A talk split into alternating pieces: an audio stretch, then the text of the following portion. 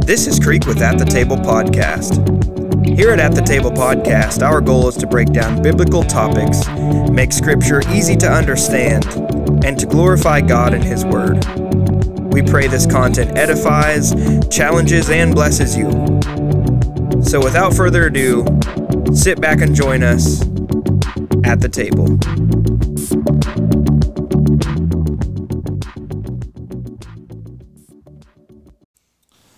Good day and welcome to another episode of At the Table Podcast. Welcome, as always, this is your host, Trey, with my two co-hosts, John and Creek. How's it going, guys? What's up? uh, it's been good. It's been awesome. Why are you always that guy? Dude, you know, it's, it's because me and my wife watch, like, Pixar movies a lot. So, I, you know, mm. this stuff just fills my head. And well, I appreciate how happy he is. All yeah, this feels like a good place to employ it. You just bring joy. Yeah. If not here, then where? Right. What better? No time like the present. You know what I'm saying? That's, that's all there is to it. That's awesome. No, it's been good, man. Been a good week so far. Uh, of course, it's just started, so there's not, not much that can go wrong in such a short period of time. I don't know. It feels like it's been a long one already. Don't say that, dude. Well, for, for everybody that's not in the oil field, man. It's okay. Yeah. What about you, Creek? It's been good, dude. Work's been solid. Baby's doing good. So, wife's, wife's doing a good job, man. I'm proud of her. I I had to hold the baby for a little bit today, and he, like, just was fussy today. And I, like, genuinely thought, like, this is hard. Man. This is just so difficult. Let me ask you this. In a seven-day time frame, if you're to average it out, how many times do you get poop and or Peter puked on? Oh, my Lord. I definitely get a lot of that. Like, when I'm home, I am the primary diaper changer, which is fine. I'm not home a lot, like, as far as her, as, uh, you know. So it's like a She's drum strike more, but, is what you're saying. You get but, dude, I've been, like, dude, like before church on Sunday, dude, peed on, puked on. It was just, I mean, it's just, you know, it's just normal, I guess. But well, now that we're we're past the, the bathroom talk, Um, don't act like you're above. For I'm real, trying to put dude. on a good front for do, our esteemed guest. Do you, do you hear this guy? He's like on his lofty pedestal looking down on the commoners over here. Dude, I've got five kids, okay? I know more about all of those bodily functions than any of you. So, Right. right. Well, um, speaking of, of guests, what we have at the table here today for our audience is we, we have a, a guest interview. Um, some of our favorite times, some of the favorite things that we like to do is uh, have these guests on. We always try to bring good guests, and uh, today we have one in particular that's pretty special. Um, he's a very accomplished author. Uh, I've read a ton of his novels. Um, re- really enjoy him. Brian Godawa. If you would, would you please just introduce us to, to introduce yourself to our audience and just uh, kind of tell us who you are and what you're about? Sure. Thanks for having me on, guys. Um, I am a author who's um, written best-selling um, novels about the Bible, and I have a more recent novel out, which is a, a thriller. But I have a background in Hollywood screenwriting as a Hollywood screenwriter. And um, you know, I started many years ago in Hollywood. And I wrote the movie To End All Wars, which stars Kiefer Sutherland. That's about um, quite a while ago, but uh, it's still one of my favorite um, movies of Kiefer's actually acting, you know. And, uh, and it's also my personal favorite project that I've done when I, you know, being in Hollywood and such. But over the years, I... Um, You know, as I pursued, I lived in L A, and and as I pursued that, uh, I, you know, I I got to the point where I just, you know, writing screenplays is a fun living, can be very exciting, and you can make some money, but there's a lot of, there's only a few people at the top, and there's a big bunch of people at the bottom who are skilled and good, but the pot is not very good. And so um, it's very, it can be very difficult to make a living. Well, I was doing okay. And, um, but then I had a few bad, a couple bad years where it was really bad. And I just realized, you know, I wanted to, you know, expand my horizons with my writing. What else could I do? And I realized I could do a novel, but partly what happened at the same time was I had come up with a screenplay of a a movie that I thought, well, this will be unique. No one's done this yet. And it combines what Hollywood loves, you know, big special effects, ancient world, supernatural, right? But also it's a Bible story that Christians would love. It's a perfect combo, right? And I wrote this script, and it was called Noah Primeval. And it was about Noah, of course. And, you know, I'm, I'm a little guy in Hollywood, so I was going around trying to get interest in it. And then I discovered Darren Aronofsky was making his movie. And I realized, okay, my movies are going to get made. So, you know, how can I get the story out? And that's when I realized, you know what, write it as a novel. And this is when Kindle was just starting to explode. Mm. And I wrote my first novel, Noah Primeval, that was basically based off of that screenplay. And it just exploded, and it just sold so well that it kind of launched my novel writing career as well. So I was doing, you know, both for, you know, movies and, and novels for the last thirteen years. And, um, but it really, ex it exploded, and it opened up this whole theological thread that, that I had been studying in the Bible, rooted in the Divine Council, um, and the Watchers and the Nephilim, the kind of weird, strange things in the Bible that, that a lot of times we don't get very good answers, because I think, quite frankly, a lot of Christians are afraid of addressing them, um, and they're a little bit too supernatural for them, et cetera. But, uh, you know, I, I was drawn to it, and I discovered the work of Michael Heiser. Mm-hmm. And, you know, he, his, uh, you know, strong, solid scholarly work helped open my eyes, like Elisha's servant. And I began to see that supernatural realm that's in the scriptures, in the Old Testament. You know, of course, we've all believed in demons and angels, right? But, right. but I mean, it just opened it up in a way I had not seen before. And it was a theological thread that is rooted in the Messiah, the Messianic seed, and, um, and the war against that Messianic seed throughout Israel's history. That was something I really hadn't, it, it sort of like opened up the stories, and I saw the stories afresh, whether it's David's story or Abraham or what have you.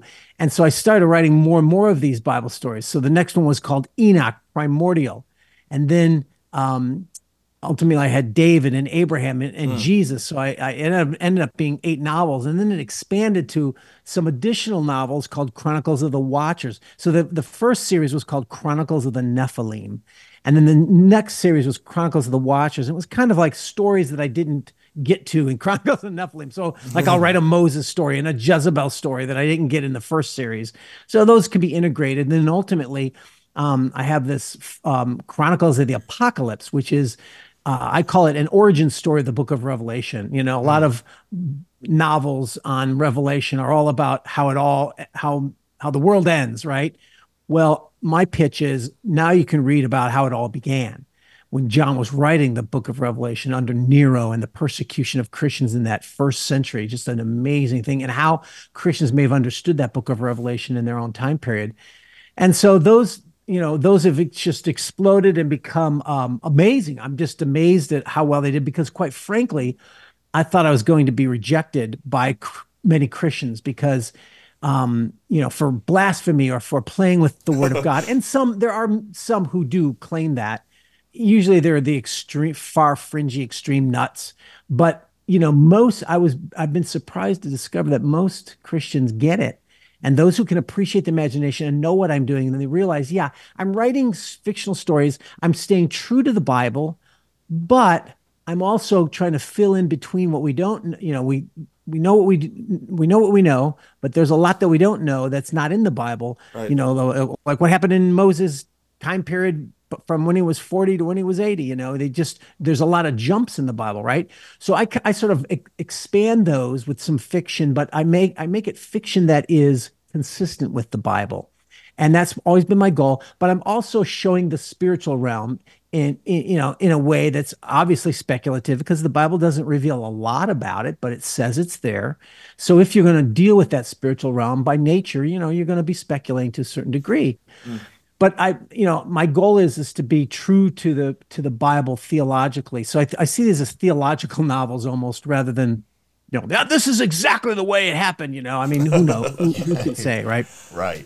I, and, I, can I just of, say, I would have much rather watched your Noah movie than the one that came out. Oh, yeah. Oh, yeah. the, the rock watchers yeah. walking around. You know, yeah, the, the rock monsters. Yeah, it was really Noah trying trash. to kill his yeah. grandson. Or, you know, absolutely. Yeah, it, God is the bad guy. I mean, come on.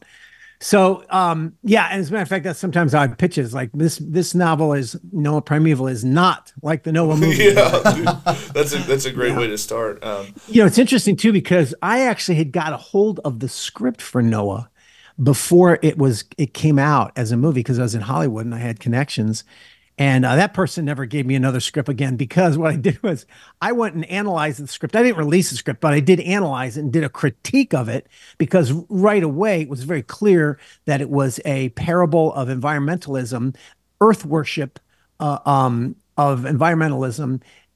So it was using the Bible as a as a sort of manipulated story to tell his own. He's, you know, Darren Aronofsky is an atheist, so he right. just uses it as a metaphor for his worship of the earth. Wow. And um, sure enough, it, it ended up being exactly that as well, um, along with those bad theology moments, like, you know, God is the bad guy and Mo or Noah ends up being more compassionate than God, you know, that kind of ridiculous stuff. But um, so I had written it, and it went, and it went viral, and uh, um, through, I think, through Breitbart. And uh, so it was really kind of like, whoo, you know, got, got a lot going at that time. But, you know, I, I, I used to write a lot about also my analysis of movies, because I've always had a love of philosophy and apologetics. And I've always loved, you know, trying to um, understand the nature of storytelling and worldviews, um, so much so that I also wrote a book um, in the beginning of my writing career called Hollywood Worldviews, where I tried to help Christians mostly, but, you know, people who respect the Bible, how to help them understand uh, how the nature of storytelling works in movies and series, so that they can watch intelligently and discern, and mm. and sort of address both extremes of either you throw the baby out with the bathwater, or oh, there's sex and violence, so it's all bad, or, you know, well, hey, you know, it's just entertainment, so what what's the big deal? No, movies, T V series, uh, all art embodies a worldview and is yeah. seeking to communicate to you Uh, a way of seeing the world that that they think that the storyteller thinks you should be seeing the world, and that includes moral values, et cetera. So that was something that I did. Of course, that yeah, that that's that. Even though the book's selling really well, a lot more people now have come out and have done the same thing, and that's all right. good.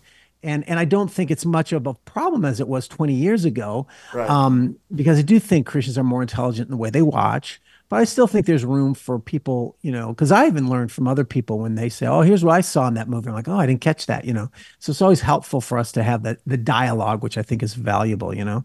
So, um, uh, yeah, so that those uh, those novels became um, so successful now, uh, best-selling, you know, dominating the Bible fiction category on Amazon. And I say that because it was kind of humorous. I... So, like I said, I, I thought that Christians would reject it because, you know, they're playing with the word of God, you know, even though I tried to, you know, I, I let my imagination um, go, but within the sacred limits of God's word, I sought to honor him with that, my imagination, right?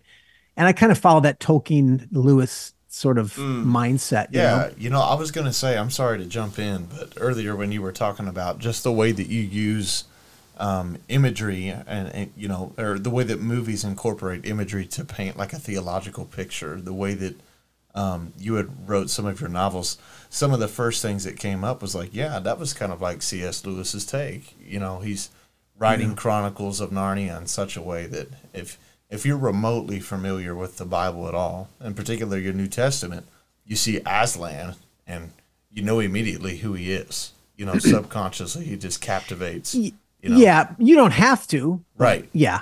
Yeah, and it, ultimately, even if you don't know any of, of the scripture, you come away with, you know, this this sense of good conquering evil. And, and of course, if you do know the scripture, then, you know, it's like an onion, right? There's a lot of layers, but that's the first thing yeah. that kind of came to mind, you know, if I can say that. It's just that you're like a you're like a modern day C S Lewis in that way. Well, thank you. I appreciate that. Um, I hope I would be a better storyteller than him, though. Man. He was better with theology. I was I'm, I was more of a Tolkien fan when it, with, with the novels, you know? Right. Like, right. I agreed with Tolkien that C S Lewis wasn't as good of a storyteller as he was an apologist and stuff, but yes. um, you know, whom I speak, I mean, obviously he's sold millions with his Narnia, but but he just wasn't, uh, he wasn't as good as Tolkien, yeah, let's yeah. put it that way. Um, and um, yeah, so so as a matter of fact, I think that part of that package of storytelling, you know, boy, especially Lewis and Tolkien, they, they, um, you know, they really drew from a lot of Norse mythology. Right. In fact, Narnia had all these, you know, centaurs and pagan, um, you know, uh, satyrs and stuff like that. There were pagan creatures in Narnia. But what was so cool about it was how his point was Aslan is the is Lord over all those. You know what I mean? Yeah. And and no matter how they've been distorted or twisted for pagan usage, ultimately, God is the God over all imagination. And that's how I operate in my storytelling. And that's how I operate with my biblical storytelling, where I would not, I'm not afraid to incorporate some of these um, pagan gods and, and things, but as demonic entities, of course. Right. But nevertheless, you know, having these sort of spiritual reality to the pagan worldview, because it wasn't just like, you know, useless rocks and idols without any reality to it. There was a spiritual in the yeah. Bible for sure, and I mean even even today you could argue it, right? But but certainly in the Bible, um, you know, Moses wrote in Deuteronomy thirty-two, these like when they when they wor- when the Israelites worshipped the gods of Canaan, he said they worshipped demons Shadeen, yeah. as God as gods and the gods that they did not know, and so he talked about this spiritual demonic reality behind the pagan gods. And so interestingly, what part of the premise of my Chronicles series, all of them, wh which was, you know, it's a little bit speculative, but it's kind of, it's rooted, like I say, in a theological truth of the Bible. And that's this, that what if the pagans of the ancient world that we hear about, the pagan gods, you know, whether it's um, Zeus in Greece or, you know, right. Baal in Canaan or, you know, Horus in Egypt, right? What if these, you know, we know about how they worship them and, and just we see their ancient artifacts and such. What if there was a spiritual re reality behind some of that? Not necessarily all of it, but what if those pagan gods were rooted in real entities that existed and um, and had that spiritual truth to them? Now, this isn't a polytheism that, you know, to understand it uh, biblically, you have to understand that there's a biblical concept called the Divine Council or the Watchers. And, you know, these Watchers are basically, you know, watchers over nations. And the biblical concept is that, that um, earthly powers and authorities, whether it's a king or a city or even a nation, they have earthly or they have spiritual authorities over them.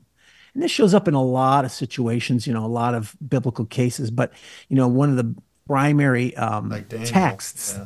that talks about that is Deuteronomy thirty-two, eight through ten, where it talks about how at Babel, when God splits the, the, the languages and creates the nations, he actually places them under the authority of the sons of God, but he keeps Israel or Jacob for himself. And these sons of God are these supernatural beings around God's counsel. And it talks about how they fall to earth, rebel against God, mate with human women and all this stuff. But at Babel, then God appoints, okay, if you're going to keep worshiping these pagan deities, right? Tower of Babel or um, the before the flood and then the Tower of Babel, you're going to keep worshiping, you won't worship me. Then I'm going to place you under the authority of these, these false gods that you worship, you know, and you will be under their authority, but Israel will be under mine. And that's where this sort of biblical concept goes throughout the whole Old Testament and even into the New Testament.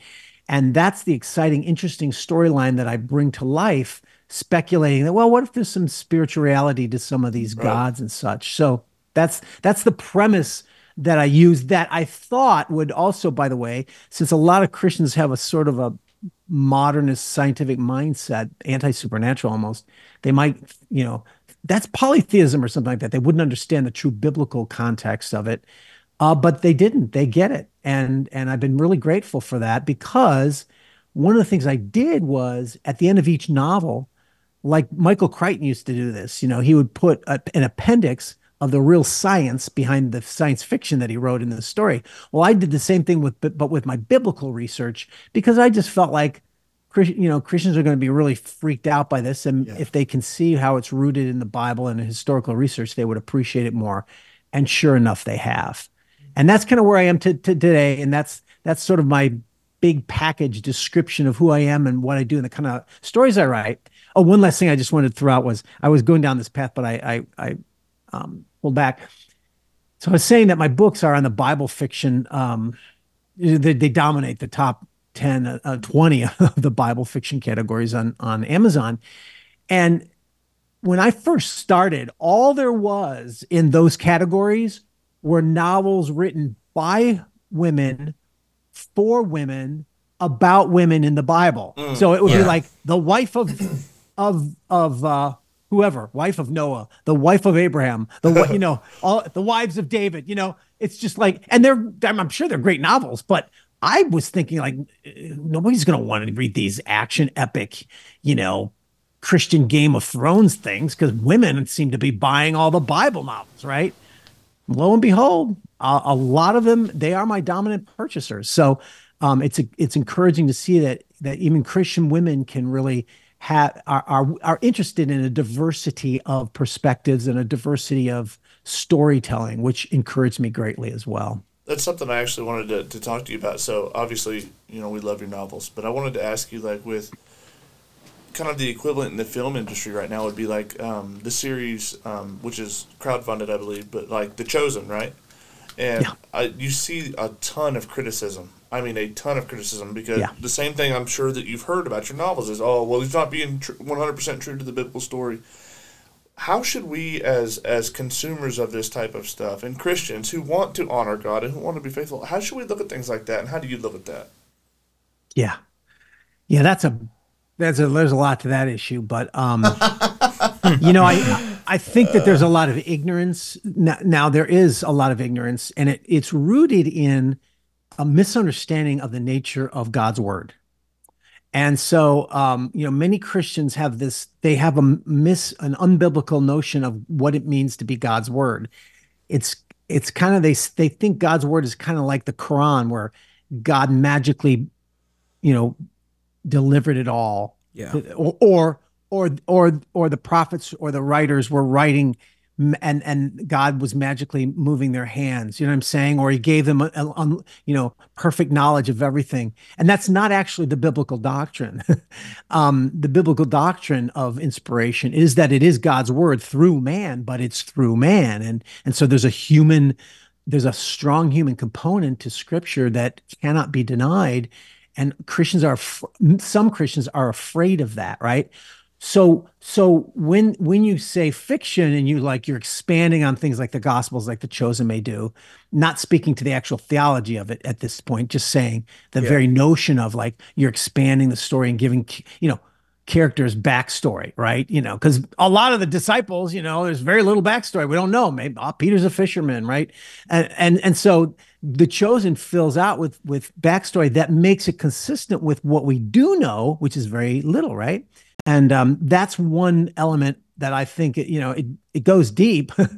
um, but I do think it's fu- a fundamental misunderstanding of God's word itself that makes people react react to this fiction. As long as the fiction is is intended to be as consistent with what we do know in the Bible, you know, it's one way of helping to um, fill out Uh, how shall we say it? Um, uh, give uh, give a fuller meaning to what we do know.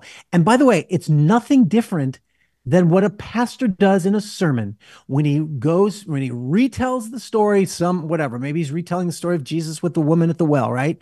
And he gives you all the background, and he gives you all, you know, at that time how the Samaritans were separated from the Jews, and and where it was located, and all this stuff, and and the background. He's doing the same thing. He's filling it out with things that are speculative. We may not know for sure, but we have some knowledge. This is the way things were. But he then retells the story with that context. It's giving a, a fuller context. Um. So so. That's what I, now, like I say, I think many Christians do get that and they do understand that, but the ones who don't, the ones who react, um, I think that's, they have this magical, they have a magical view of God. Like he does these magical, not miraculous, but magical, you know, where it's just like the, the hand magically writes exactly what literally happened, even though the person doesn't even know what, what, what happened, you know?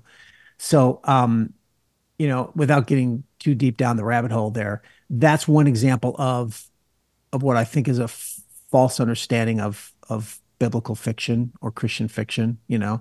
The other one would be, you know, uh, and it's tied to it closely, and a lot of this, I hear this K J V only thing, you know, like it seems to be those people are the worst, where it's just like, you know, um, if you don't use the K J V Bible, then it's all blasphemy, you know, and that's, yeah. I mean, I don't know what to say to that. You know what I mean? Man, it's ridiculous, but, but I get a lot of that, by the way, I really do. I figured you would, because it's just, what it shows is a fundamental lack of teaching, I think, inside of Christendom. You know, most of these people don't even understand how their Bible came to be. They don't understand, you know, translation. They don't understand um, even transliteration and all of that. And yeah. It's something that I've come across. I mean, we, we're kind of a mixed bag here on this podcast when it comes to things like The Chosen. You know, I, I tend to really like it, even though I understand what makes me comfortable with it is Dallas comes out straight in the beginning and says, this is not a word-for-word telling of Scripture. This is creative yeah. license by a creator. I, I am doing my best to honor God. I want people to see this, and I want them to give glory to God. But this is not supposed to replace your Bible reading, your church service, any of that. And for me, that's that's kind of the difference maker when it comes to it. And it's I like just like with your novels, it's one thing that I really enjoy. My wife just started Noah Primeval, by the way, so I'm, oh. I'm excited for her to, to, to walk through them too. Cool. Cool. Yeah. You know, I remember I, I saw just recently the, the, the scene with the woman at the well from The Chosen. Now, I haven't watched the series myself. I've seen a few of the episodes. It's not exactly my thing personally, but I mean, he's doing a good job and, and all that. Um, but um, I haven't been as drawn into it, but I saw that, that woman at the well scene, and it was deeply moving, and it, it really typified. It's just a way to help make alive what we already do know, but it gives you a fresh, uh, a fresh sort of um, reading, a fresh reading of the text that helps you to see it from a different perspective you haven't before. And by the way, now that gets us to the power, what the power of storytelling does is when you are telling a story and we are following the human characters as they're interacting with others, making their choices, right? Um, the power of that in terms of communicating truth transcends logic and reason. When I, when I say that, I don't mean that it goes against it. I'm just saying that dramatically incarnating your story into the human experience touches our humanity in a way that reason cannot. So we are both rational reasoning creatures, which is helpful, and propositional truth. Um, And uh, and we are also imagination creatures, uh, created in the image of God, right? And so um, the the storytelling and creativity connects to that that part of us that um, that experiences truth through the human, the drama of human existence, and that's why I think storytelling is so powerful, because it's sort of like incarnation, isn't it? You know, we talk about the Word. Jesus is the Word, infinite, eternal God, and He is. But then when you, t but then when you see Him and read Him as the incarnation of the human on earth, doesn't God's infinite? It, doesn't that make God's infinite greatness more relatable to us in a way that we can connect with? Just like He says, He's our brother, and you know, He's suffered as as we have, yet without sin, but he's he's experienced the suffering, so He knows what it's like to be human. That human, that incarnation um in Christ that makes us connect to God closer is the same reason why story is an incarnation of ideas. When you have a story, you have people who have ideas about the world and how we should live, and they are in conflict with one another. And as they work through that conflict, and at the end of the story, you see whoever wins and their view is the best, you know, that kind of thing. Um, in a way, story is an embodiment of logical arguments into a human dramatic experience. And that's why I think it's so powerful um, uh, to, to communicate theology through storytelling.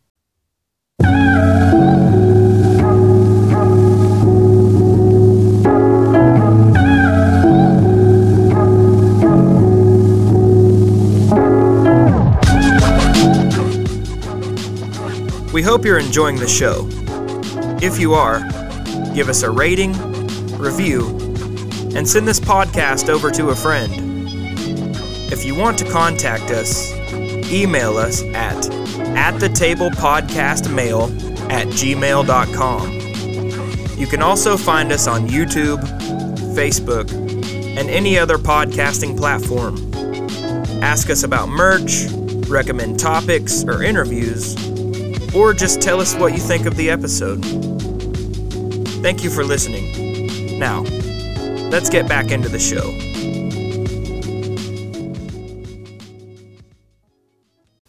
So, uh, kicking into the second half of this interview, I do want to talk about your, your newest project, um, a, a book that, that uh, you, you were able to send me, but I not not only got your, your copy, but I also uh, got it on um, Audible, and uh, I listened to it. I work um, kind of by myself, so I have a lot of time to keep my mind busy while my hands are working, and uh, I think I I think I finished it in two days. So I, I pretty much just. Uh, Couldn't couldn't turn it off. Um, it was a, it was a really good book. Um, just if you would kind of introduce us, and uh, we'll, we will play the trailers in this episode, but introduce us Great. into your new book. Yeah, so it's called Cruel Logic: The Philosopher Killer. It's the subtitle, and uh, it's a it's completely different from all my Bible supernatural novels in that it's like a a modern day um, um, serial killer story or thriller. Mm. And like Silence of the Lambs, right? And so um, what it is, is the premise of the story is that there's this brilliant philosopher who is a teacher at a college, and he also happens to be a serial killer. And what he does is he captures university professors and he debates with them. And the topic of his debate is his moral right to kill them. So he'll get everyone from an evolutionary biologist to a queer theorist or what have you, and he'll put them in the chair, so literally, uh, both literally and phys- uh, uh, metaphorically, right? Um, videotapes it, and he basically says, look, if what you say is true about reality, then give me one logically valid reason why I should not kill you, and I will let you go. And he means it. He sincerely means it. Because, of course, all the various worldviews that are out there. Um, well, I won't spoil it. Uh, I guess I guess I'll spoil it a little. Yeah, but, give us uh, a, let's give just us say a this. little bit. They, yeah, they have a difficult time um, proving their cases, and uh, it turns out that the serial killer is is not just doing it for fun or not just doing it to be proud, but he's also making an argument against the cop and psychiatrist. Uh, um, I'm sorry, the cop and the psychiatrist, forensic psychiatrist, who's trying to track him down.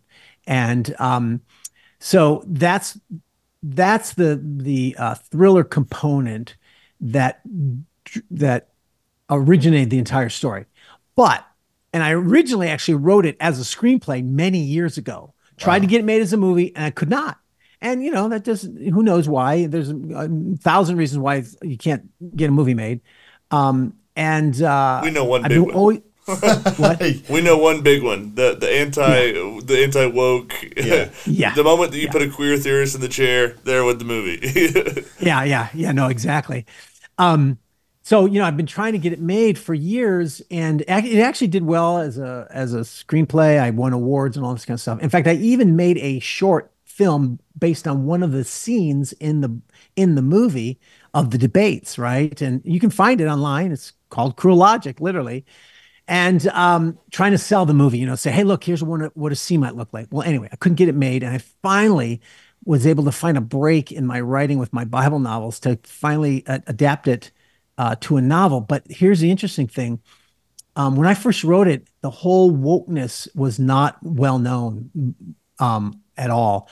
And so I've added a whole new element to the story that is a bigger context to what this is, where this is occurring, which in, is in this woke university in California. It's a fictional one, and um, but I'm also telling the story of a evangelical Christian, a, a normal, typical freshman who goes to college for for the first time, and how he gets sucked up into the social justice movement in the school.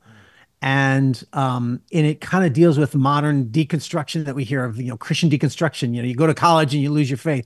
Of course, that's always been happening from the beginning of, mm. of time, uh, Christians going to college and lose their faith. But this notion of Christian deconstruction and and and how there's a lot of ill-equipped Christians going to school and facing challenging skepticism against their faith, and they're not equipped because the modern evangelicalism is it's evangelifish, you know, it's it's um, it doesn't really provide a strong foundation to address these issues.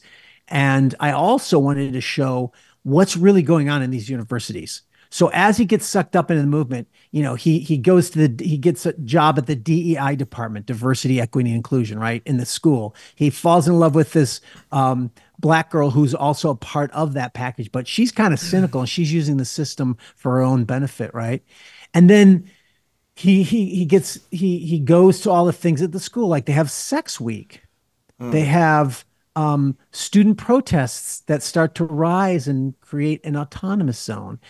But everything that happens in the university is based on actual stuff that's happened at universities over the last ten years that I know of. I did research. I even footnoted some of them in the novel. Just a novel because, with footnotes. I, again, people who say, come on, is this really happening in universities? I would think everybody would know by now, but still people are still ignorant and still don't believe yeah. that wokeness has completely captured the universities.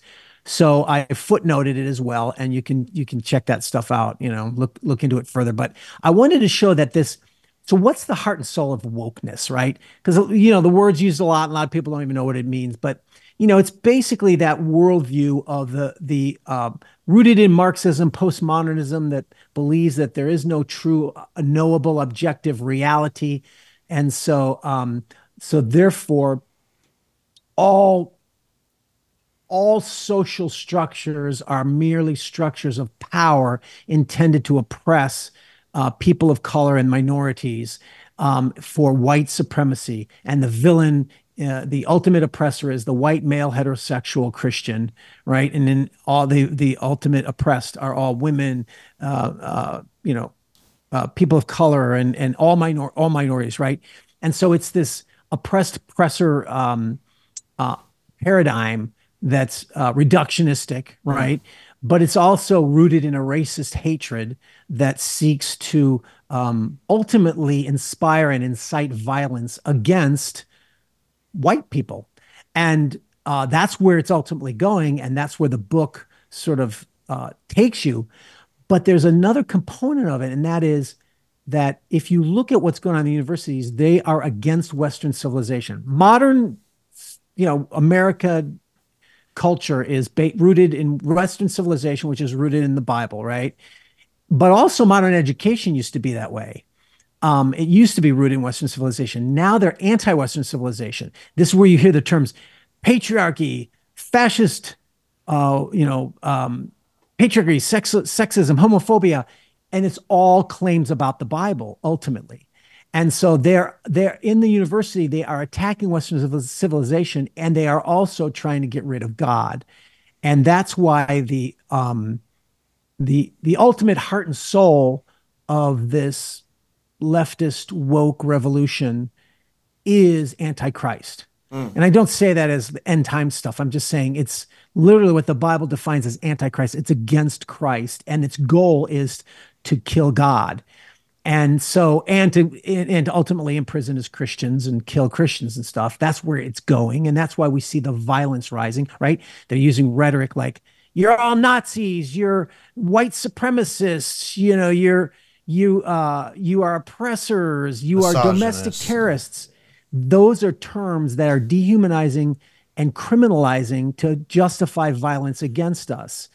And so that's the big package that ultimately sort of expresses the dominant theme of the novel, which is ideas have consequences. Mm. When you teach these things to students, it's no surprise that they grow up, go out, get jobs, and bring this into the real world and capture all the institutions such that, that it's breeding the violence that we now see rising in our society um, all in the name of justice, right? It's actually injustice in the name of justice. And so that's the, you know, that's the big picture idea that I'm dealing with. But this notion of ideas have consequences is really runs deep, because I think most non-Christians, many Christians too, but most non-Christians just don't think through the implications of their beliefs, right? If you say morality is a social construct, you know, um, human rights are a fiction, you know, that's a new one, right? Yuval no- Noah Harari says that. But many professors believe that, you know, that uh, morality is a human constr- is a social construction, right? Well, if you b- do argue that, it is logically consequent that people will behave as if morality is a made-up fiction. Right. So they'll do whatever they want because there is no morality that they're accountable to. Right. Now, they don't do that in the beginning, right? But they, you know, they they try to justify little by little incrementally. But ultimately, ideas, people become more consistent with ideas. And if you teach students that there is no morality and they're animals, they're just evolved animals, then it's no surprise they're going to act like animals right. without morality. These are the kind of things that, that I'm wrestling with in, in the story. I think that it's kind of funny, um, that the, the idea of inclusion, or that there is no, there is no established morality. There is no, everything's relative. Well, that works until you have someone like a Christian who will make a claim that no, there is one who has established truth. It isn't relative. It yeah. isn't subjective to you. Well, then those people automatically are on the outside of that. And so yeah. you're, suddenly your inclusivity becomes exclusive. In a world where yeah. nobody makes objective claims, fine, it works. You know, um, and I don't know if you've heard of him. Have you heard of the, uh, he's a YouTube streamer, really big. His name is Destiny. Yeah. Yeah. I just heard him debate Ben Shapiro. Yeah, one of the better ones, I will say. Um, yeah, that was uh, a good one. Yeah, uh, I, I when I watch him, I often, especially after reading your book, I picture him in the chair. And he has all of these great arguments, all these ideas, and all of these wonderful things, but I often wonder, if I have the gun to your head, how does that play out?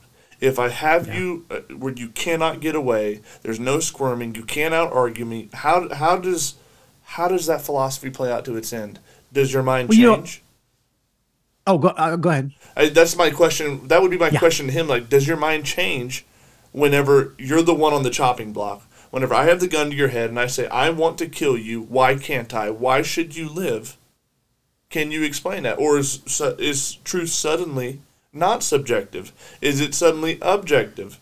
I, I've exactly. often wondered that. Now, you know, I've had these kind of debates, and it's amazing how atheists – They ju- they think, but they don't think about their thinking. They just don't think about the fact that all the arguments you're making all assume pr- presuppositions or foundational tr- uh, truths about reality that your atheism does not comport with.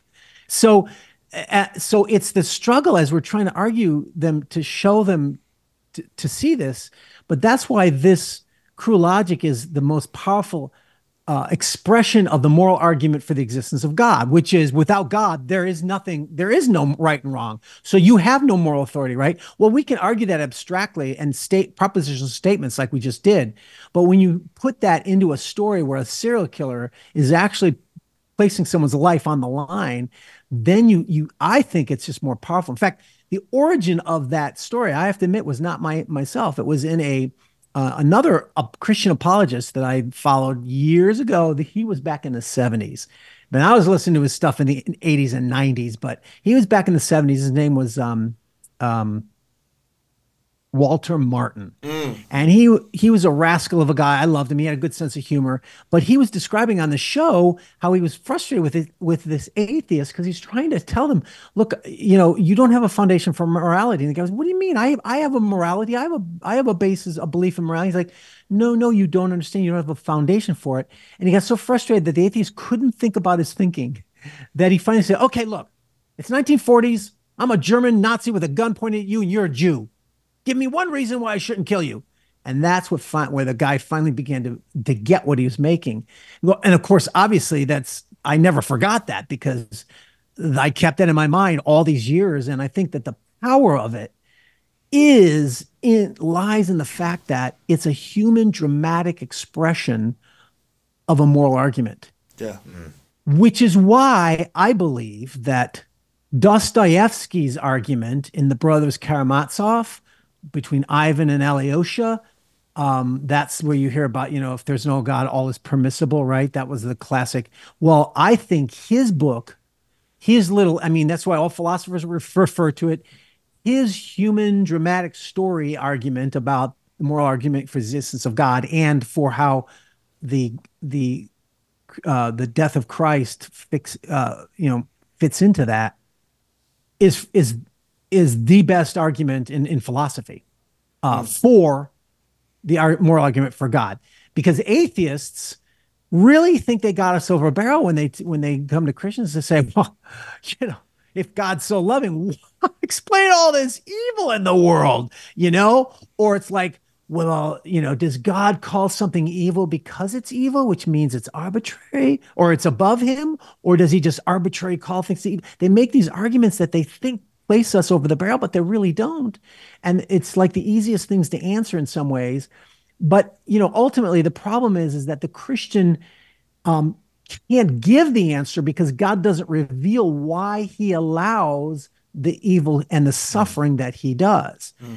And that's, we have to, by faith, we trust that God, yeah. who who is sovereign, w will bring all justice to rights as he tells us. And so it's a faith statement. So, ah, it's just faith. Yes, you know, but the problem is, is, but you, the atheist, you're the one who has the real problem, not the Christian, because we at least have a foundation for right and wrong. We don't know why God's allowing the evil, but he he, ha he, uh, he has a morally sufficient reason for it because he's the creator, the infinite creator, right? But as but you as an atheist, you are the real one with the problem, because if there is no God, then there is no evil, good and evil. There's only personal subjective feelings, and you can't call anything evil. You can't call genocide evil. You can't call mass rape evil because it's not evil. It's not objectively bad regardless of what people subjectively feel, and that there's no real human worldview that can justify a belief in moral right and wrong. Here's the key. All human philosophies, all human ethical systems reduce to one thing, power. And that's where the postmodernist is really technically right, in that the postmodern worldview is there's no God, therefore all Stru human structures are justific are rationalizations of prejudice and power. And if there is no God, they would absolutely be right. But of course, there is a God, and therefore they are the evil ones constructing their false oh, worldview right. to justify their Let's power. Yeah. That's that's something that just kind of stuck out. You know, I I know for a lot of people, images are powerful, and that's why movies can do um, so much. You know, with with so little, with just such a little concept, a little message, but. For books, I think even more so. You know, one of the things that comes to mind, especially like hearing you talk about your earlier novels, a, a lot of people maybe don't know about them, but C S Lewis actually has a little space trilogy um, that he yeah. wrote that's super good. Um, but it, what what comes to mind is when there's something about reading a book that engages that imagination that you're talking about, and and you you sort of you you get um, invested. That's that's the yeah. word. You get invested in this, you know, in this story, and there's something about like thinking not only that ideas have consequences, but that, and in fact, this book, death will introduce you to your set of consequences and both be your consequence at the same time. That yeah. especially in in such a cliffhanger way that that you that you leave that. I mean it. It's painful for the reader because you're like, oh, there's so many unanswered questions about this guy or this guy and what happens. But when you leave it like that, it what it does is it leaves you with that almost like parable intended message. Now ponder this, yeah. you know, yeah. if if you, yeah. if your worldview was in the chair, because you'll probably find yourself tethered to one or two or three of these ideals, you know, and and if your you know champion philosopher was a representative of you, even if he was sitting in that chair in your stead. Even he couldn't defend your life, you know, yeah. like you said, that when you remove God in your anger, ironically, you remove the only thing morally that protects your wicked life from being, yeah. you know, from being kept alive, you know, which is yeah. funny in and of itself, really, to kind of think about. Yeah. You know, if people are worried or listening to this and people might think, you know, well, first of all, one of the reasons why I, another one of the reasons why I write it is I've always loved philosophy and apologetics, but I recognize many people don't. Some, for some, it's just too intellectual. It, it's too deep. Sometimes philosophy gets too deep for me too, you know, so I get that, but I still love it. And I do think it's all of our social realities originate in philosophy and they trickle down, you know, to culture. So I believe it's very relevant, even if right. people don't think it's relevant. Right. But my goal is like, okay, but how can I make it interesting to people? Because, you know, you can't keep, yeah. you, you got to keep their attention. Right. And so that's where the, the idea I think is so brilliant, because it, it, it, it takes that, um, a little bit of philosophy. Doesn't, I, you know, I don't do everything, but I take a little bit of philosophy and mix it with a great thriller, you know, a serial killer, like a Hannibal Lecter. Right. And, um, and that helps them to be able to go a little bit deeper and, and to, to think about something that they may not normally be as interested in. Um, but another component of good storytelling is you, you don't, you have to portray the villain or the opposing views, whatever they are in any story. You have to, you have to show every character at their best, yeah, which means yeah. you don't demonize, you don't make all the, all the atheists bad people and all the Christians good people. You know, you don't do that. Those are the, those are the things that, that cause a lot of Christian art to suffer.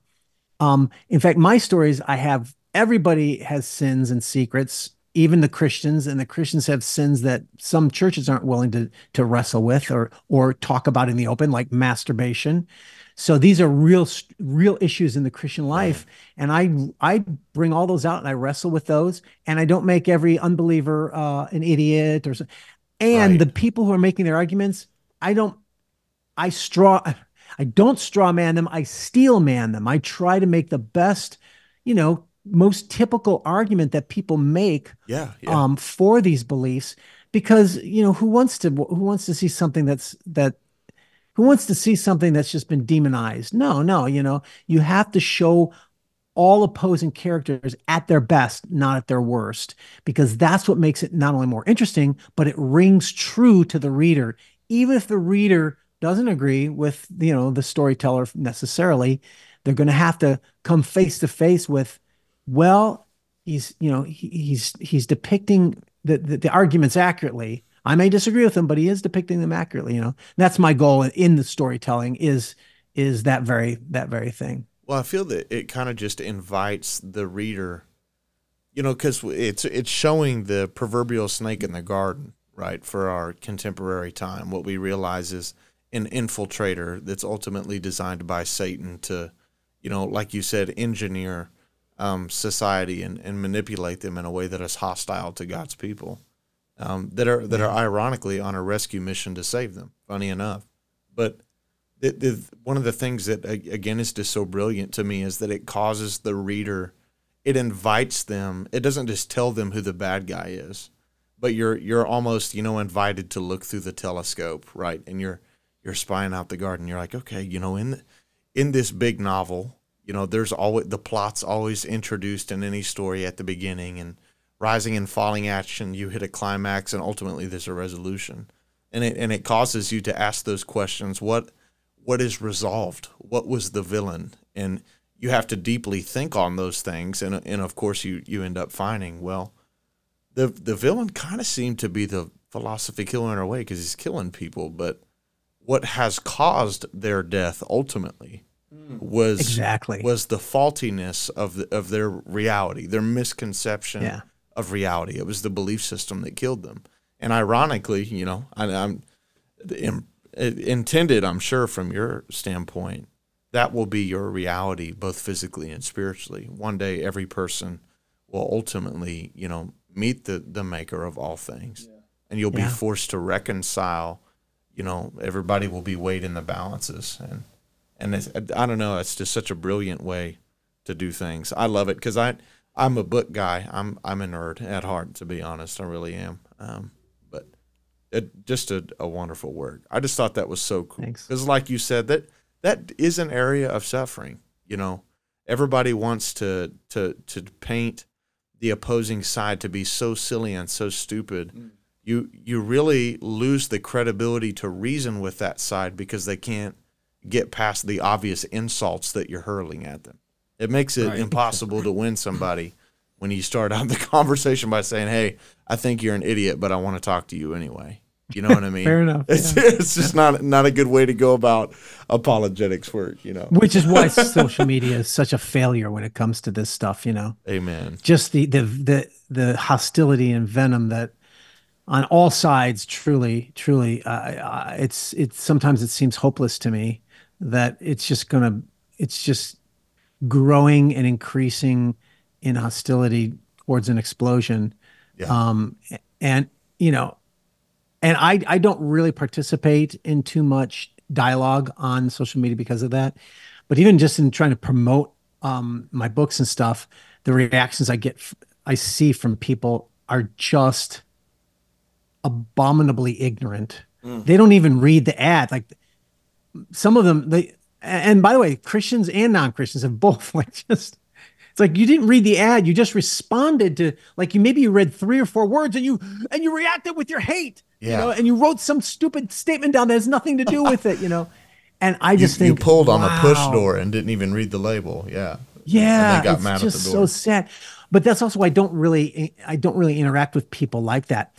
Um, because I know that they're not they're not rational, they're not thinking, they're not even open to anything. Man. But there are but when I see someone who does respond with an honest question where it just you you don't get that sense of hostility, it's just really like, well, how can you say this because of this or that or that, you know, then I'll interact a little bit with them. Um, but it's just the the animosity, which is like, you know, seventy-five percent of the stuff on on there is just uh yeah. irrational hate words, you know. And it's so sad to me. You know, I would uh, just having read the novel, some of the characters, the ones that end up in the chair, right? Whenever I think about them, and I think of like the YouTuber that we talked about, Destiny, it kind of in summation um, for this episode, what it does is it makes me realize that there's some people that no matter what they look at, they'll never see God. And there's those of us who have seen his face, you know, metaphorically or whatever, metaphysically, that no matter, we look at the same evidence and all we can see is God. You know, all yeah. we could see is objective truth. Whenever I see all of those things that you, that you find point you towards atheism, it points me towards God, and it's it's just amazing to me because the sad part is is you have to steal from him to even have your your opinion, yes. to even have your point of view. You have to steal something that he gave you to worship him with, and like yeah. John said, you know, ultimately they're going to find out. Yeah, it's it's sad because like you can't even rebel against God without his help, right? You've got to yeah, use, exactly. You've got to use his oxygen, you know. You've got you've got to do it in his world with the body he made for you, you know, to the people yeah. he made for himself. You know, you everything you do is borrowed, and and I sometimes you know it's kind of borrowed funny. Capital, right? Yeah, and you just think about that old joke, right, with that guy that. Um, atheist that says, you know, I, I, God, I don't need you. You know, I'll go build my, I'll go build my own spot. So he gets a bucket full of dirt, and God says, "Go get your own dirt." You, you know, yeah, use your own dirt. Yeah, you can't use mine. Right? So it's like, yeah, yeah, totally. I, you, you know, uh, the Christian apologist Cornelius Van Til would often say, you know, the the the the sinner is is is a person that's like a child sitting on the lap of.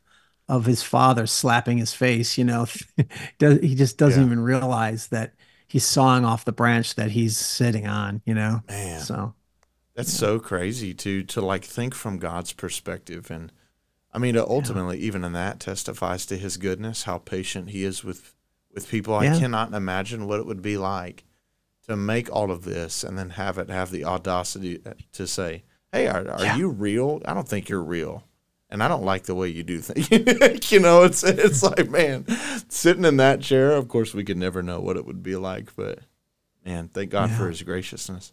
Man, and thank God that he's using you to do what you do. It it, it has such a such a practical um, implication for believers, but I think is is a powerful evangelistic tool for, for non-believers to read. And we'll see. If they're we'll introspective, right? That's the yeah. that's the whole key. Is the Holy Spirit going to guide them into introspection, and are they going to ask questions? You know. Um, yeah. Well, I guess um, Brian, just maybe give us like a little, like plug your stuff. Tell us where we can get your books and, sure. you know, how do we find well, you? All my, all my books are exclusively at Amazon, in, but they're all in paperback, Kindle, all, and audiobook, as well as hardcover. Most of them are in hardcover. Um, it's all exclusively at Amazon, but if you are interested in, excuse me, if you are interested in, you know, just looking more into me or whatever, my website, Godawa dot com, has everything there and all the books and a bunch of cool other cool articles and, you know, artwork connected to all the novels and stuff like that. So um, Godawa dot com, G O D A W A dot com. Awesome. Yeah. All righty. Well, man, thank you so much for um, allowing us to interview. I don't know why suddenly on, my microphone is actually working right, but that's incredibly Yay! annoying at the very end. um, uh, that's so frustrating. Better late than never. Yeah, yeah. But um, like I said, thanks for the time. Um, we, we, we greatly appreciate it, and uh, hopefully we can send some more um, readers your way, because uh, we really believe in the in the work that you've done. So cool. Till next time. All right. Well, uh, you heard it here first, folks. He said, until next time. That means we have a repeat guest. Hey, hey, hey. um, uh, thank you. But from uh, all of us here at At the Table Podcast, this is signing off. Godspeed. Later. This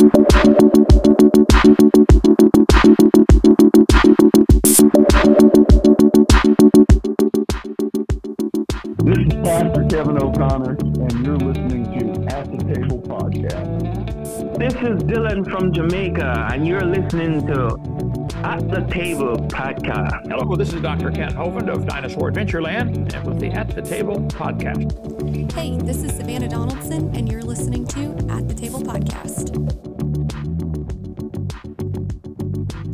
Thank you for joining us for another episode of At the Table Podcast. We hope it blessed you, and we hope it taught you something. Until next time, thank you so much, and God bless.